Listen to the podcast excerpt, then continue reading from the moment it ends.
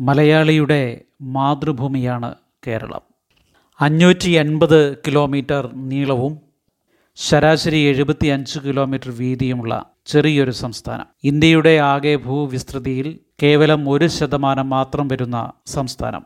പക്ഷേ മറ്റ് സംസ്ഥാനങ്ങളെ അപേക്ഷിച്ച് വളരെയേറെ സവിശേഷതകളുള്ള ഭൂപ്രകൃതിയാണ് കേരളത്തിന് ഉള്ളത്. ഒരു ഭാഗത്ത് അറബിക്കടൽ മറുഭാഗത്ത് പശ്ചിമഘട്ട മലനിരകൾ. ഉണങ്ങാനിട്ട ഒരു തോർത്തുപോലെ നീണ്ടു കിടക്കുകയാണ് നമ്മുടെ മാതൃഭൂമി. ഭാഷാടിസ്ഥാനത്തിൽ സംസ്ഥാനങ്ങൾ രൂപീകരിക്കപ്പെടുന്നതിന് മുൻപ് ഇതായിരുന്നില്ല കേരളം. ആയിരത്തി തൊള്ളായിരത്തി അൻപത്തി ആറ് നവംബർ ഒന്നാം തീയതി ഐക്യ കേരളം രൂപപ്പെടുമ്പോൾ ഒരുപാട് ചരിത്ര മുഹൂർത്തങ്ങളിലൂടെ കടന്നുവന്ന ഒരു ജനത ഭാഷയുടെ അവാജ്യമായ ശക്തി കൊണ്ട് ഒന്നായിത്തീരുന്ന ഒരു ദൃശ്യമാണ് നമ്മൾ കാണുന്നത്. അതിനു മുൻപുള്ള കേരളത്തിന്റെ ചരിത്രം. നിരവധി നാട്ടുരാജ്യങ്ങളായി വിഭജിക്കപ്പെട്ട് കിടന്നിരുന്ന ഒരു കേരളം. തിരുവിതാംകൂർ മഹാരാജാവിന്റെ കീഴിലുള്ള തിരുവിതാംകൂർ കൊച്ചി ബ്രിട്ടീഷുകാർ കൈയടക്കുന്നതിനു മുമ്പുള്ള മലബാർ ആ മലബാറിലെ വിവിധ നാട്ടുരാജ്യങ്ങൾ അവിടുത്തെ ഭരണാധികാരികൾ ഇതെല്ലാം കൂടിച്ചേർന്ന് ആണ് കേരളം രൂപപ്പെടുന്നത്. അതിനു മുൻപ് പല രാജ്യങ്ങളായി ചെറിയ ചെറിയ രാജ്യങ്ങളായി വിഭജിക്കപ്പെട്ട് ഭരിക്കപ്പെട്ടുകൊണ്ടിരുന്നു എങ്കിലും കേരളത്തെ ഒരുമിച്ച് നിർത്തുന്ന അല്ലെങ്കിൽ കേരളത്തിന് സമാനമായി പറയാവുന്ന കുറേയേറെ സവിശേഷതകളുണ്ടായിരുന്നു. അതിലേറ്റവും പ്രധാനപ്പെട്ടത് ജാതി വ്യവസ്ഥയാണ്. താഴ്ന്ന ജാതിക്കാരനെന്നും ഉയർന്ന ജാതിക്കാരനെന്നുമുള്ള വേർതിരിവ്. സമൂഹത്തിന്റെ എല്ലാ തുറകളിലും അത്തരത്തിലുള്ള വേർതിരിവ് നിലനിന്നിരുന്ന ഒരു കാലഘട്ടം കേരളത്തിനുണ്ടായിരുന്നു. ക്ഷേത്രങ്ങളിൽ ആരാധന നടത്താൻ അവകാശമുണ്ടായിരുന്ന പ്രത്യേക വിഭാഗങ്ങൾ. ക്ഷേത്രത്തിന്റെ പുറത്തു നിൽക്കാൻ മാത്രം അവകാശമുണ്ടായിരുന്നവർ. ക്ഷേത്രമല്ല ക്ഷേത്രത്തിന്റെ ചുറ്റുപാടുമുള്ള തെരുവീതികളിൽ കൂടി നടക്കാൻ പോലും അവകാശമില്ലാതിരുന്ന വിഭാഗങ്ങൾ. ഇതിനിടയിൽ കടന്നു വന്നിട്ടുള്ള വ്യത്യസ്ത മതങ്ങൾ. ആ മതങ്ങളെ രണ്ട് കൈയും നീട്ടി സ്വീകരിച്ച രാജാക്കന്മാർ. തൊട്ടുകൂടാത്തവനും തീണ്ടിക്കൂടാത്തവനുമുള്ള കണ്ടാൽ പോലും ദോഷമുണ്ടാക്കുന്ന മനുഷ്യർ പരസ്പരം ഇടകലർന്നു ജീവിച്ചിരുന്ന ഒരു ദേശം. ചരിത്രത്തിൽ ഒരിടത്തും ഇടം കണ്ടെത്താൻ കഴിയാത്ത ഗോത്രവിഭാഗങ്ങളിൽപ്പെട്ട ആളുകൾ. ഒരു കാലത്ത് ഒരു പ്രദേശത്തിന്റെ മുഴുവൻ അധിപരായിരുന്ന ആളുകൾ വിശാലമായ ഭൂപ്രദേശത്തിന്റെ അധിപരായിരുന്ന ആളുകൾ പുറത്തുള്ള ആളുകളുടെ കടന്നുകയറ്റത്തോടുകൂടി സ്വന്തം ദേശങ്ങളിൽ നിന്ന് സ്വന്തം നാടുകളിൽ നിന്ന് വനാന്തരങ്ങളിലേക്ക് പലായനം ചെയ്യേണ്ടി വന്ന ചരിത്രവും കേരളത്തിന്റെതാണ്. നമ്മുടെ ആദിവാസി ഗോത്ര വിഭാഗങ്ങൾ ഏറ്റവും സ്വതന്ത്രരായി ജീവിച്ചിരുന്ന ഒരു കാലഘട്ടവും ഉണ്ടായിരുന്നു. ഇതുപോലെ തന്നെ പ്രധാനപ്പെട്ട മറ്റൊരു കാര്യമാണ് ഭൂമിയുള്ളവരും ഭൂമി ഇല്ലാത്തവരും തമ്മിലുള്ള അന്തരം. പണമുള്ളവനും പണമില്ലാത്തവനും തമ്മിലുള്ള അന്തരം. നാട്ടിലെ ഭൂമി മുഴുവൻ ചുരുക്കം ചില ആളുകളുടെ കൈവശമായിരിക്കുകയും ബാക്കി ഭൂരിഭാഗം വരുന്ന ആളുകൾ അവരുടെ പറമ്പിൽ പണിയെടുക്കുന്ന കൂലിക്ക് വേണ്ടി കാത്തു നിൽക്കേണ്ടി വരുന്ന ആളുകളായി മാറുകയും ചെയ്ത ഒരു കാലഘട്ടവും കേരളത്തിനുണ്ട്. ഭൂമിയിൽ പിറന്നു വീണവനെല്ലാം അവകാശമുണ്ടായിരുന്ന മണ്ണിൽ ഒരു വിഭാഗം മാത്രം ആധിപത്യം ചെലുത്തുകയും മറ്റുള്ളവരെ അടിമകളെ പോലെ കാണുകയും ചെയ്ത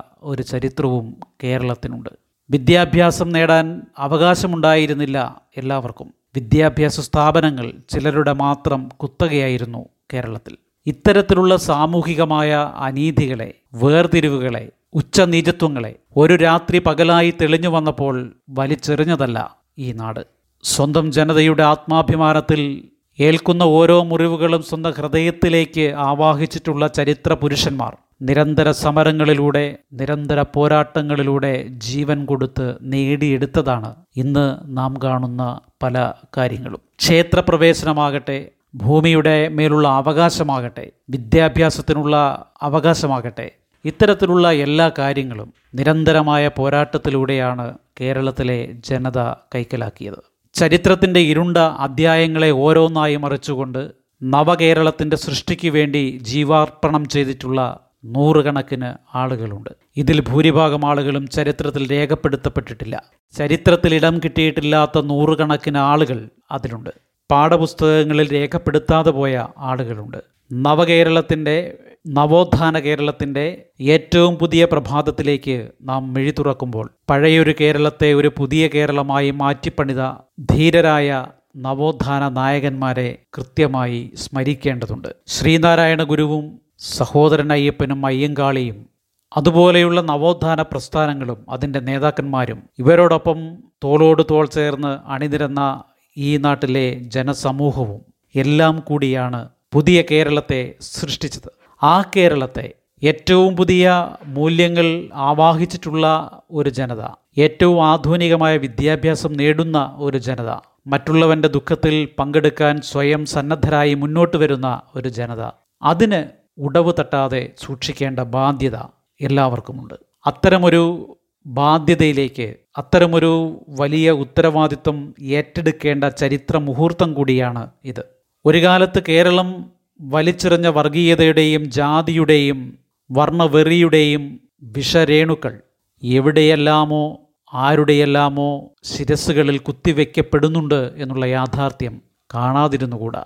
വിദ്യാഭ്യാസപരമായി ഏറ്റവും ഉയർന്ന തലത്തിൽ നിൽക്കുന്ന കേരളത്തെ സംബന്ധിച്ചിടത്തോളം ഇക്കണ്ട കാലം അത്രയും അധ്വാനിച്ചു നേടിയ ഇക്കണ്ട കാലം അത്രയും ചരിത്ര പദങ്ങളിലൂടെ നടന്നു തീർത്ത് നേടിയെടുത്ത അറിവിനെയും സംസ്കാരത്തെയും പുതിയ തലമുറയ്ക്ക് യാതൊരു ഊനവും തട്ടാതെ യാതൊരു ഉടവും തട്ടാതെ കൈമാറാനുള്ള പ്രതിജ്ഞയാവട്ടെ ഈ കേരളപ്പിറവി ദിനം.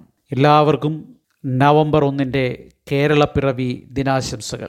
സ്നേഹപൂർവം ജി രവി.